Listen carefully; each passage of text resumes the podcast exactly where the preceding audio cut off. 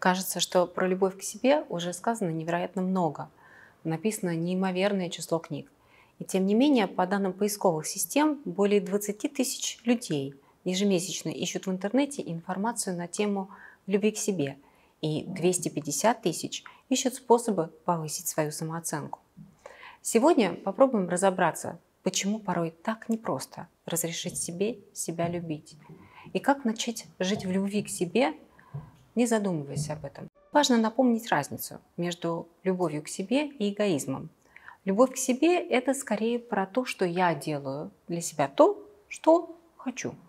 А эгоизм – это требование к другим, чтобы они делали так, как я хочу. Самая большая сложность для значительного числа людей заключается в том, что они чувствуют внутри недостаток этой любви к себе, но не могут понять, как его восполнить. Потому что сами не знают, чего на самом деле хотят. Что именно для них любовь к себе. Так происходит, потому что мы с детства привыкаем подстраиваться. Родители делают нам замечания, критикуют, э, временами срываются на крик, запрещают даже то, что, казалось бы, можно было бы разрешить. Или наоборот, наказывают молчанием, безразличием, и нам кажется, что с нами что-то не так, что мы должны измениться, быть какой-то другой версией себя, чтобы нас принимали и любили. Мы вырастаем, а вот это представление о том, что с нами что-то не так, и будь мы сами собой, то э, люди нас не примут, оно остается. В голове примерно э, лет шести условно поселяется голос родителя. Причем этот голос часто оказывается куда строже и критичнее, чем настоящий родитель. И этот внутренний голос всегда негативно оценивает и задирает планку, которой надо соответствовать. И в итоге миллионы людей не могут даже мысли допустить о том, чтобы образно надеть маску сначала на себя, потом на ребенка.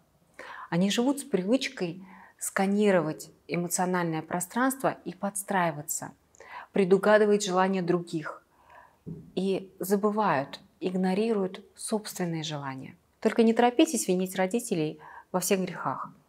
Они не умели по-другому. Их тоже так воспитывали.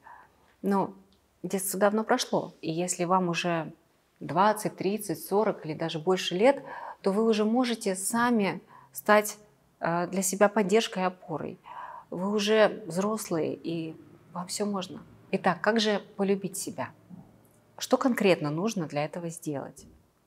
Для начала попробуйте все ваши «должен» или «должна» заменить на «я хочу» и переслушивайтесь к себе. Правда ли вы этого хотите? Почему? Спрашивайте себя об этом в течение дня как можно чаще. А, чего я хочу прямо сейчас? Это важно, потому что приучает вас слышать себя, узнавать себя лучше. Ведь мы не можем любить того, кого мы не знаем, даже если этот кто-то мы сами. Познакомьтесь с собой осознанно. Вспомните, что вы любите, чего не любите, а, что дается вам легко, а что наоборот требует больших усилий. Второй важный шаг – перестать заниматься самобичеванием. А так себя можно и до депрессии довести.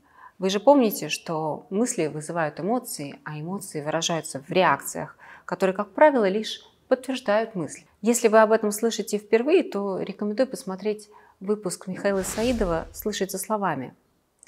Но вернемся к нашей теме. Самообвинение приводит лишь к тому, что вы по спирали скатываетесь в эмоциональную яму. Попробуйте быть к себе милосердными.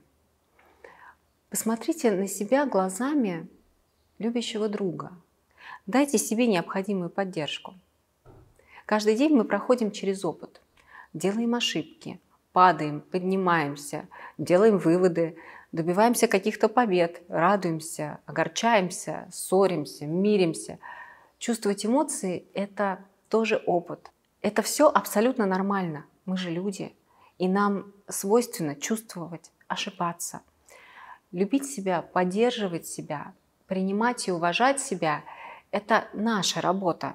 Никто другой не обязан делать этого для нас.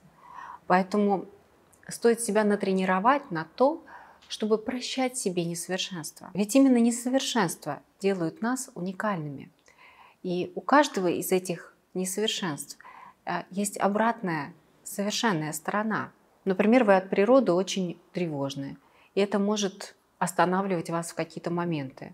Скажем, ну, а может быть сложно выступать на публике, но у вашей тревожности есть и приятный бонус. Скорее всего, вы тонко чувствуете людей, у вас хорошая интуиция. Когда мы научились заботиться о себе, прислушиваться к своим желаниям, когда отказались от самообвинений и приняли несовершенство как обратную сторону своих суперспособностей, наступает удивительный этап. Мы начинаем слышать, куда нас зовет интерес. Интерес – это отличный компас, который верно указывает ваш путь. Если вы разрешаете себе идти за интересом, то попадаете в поток.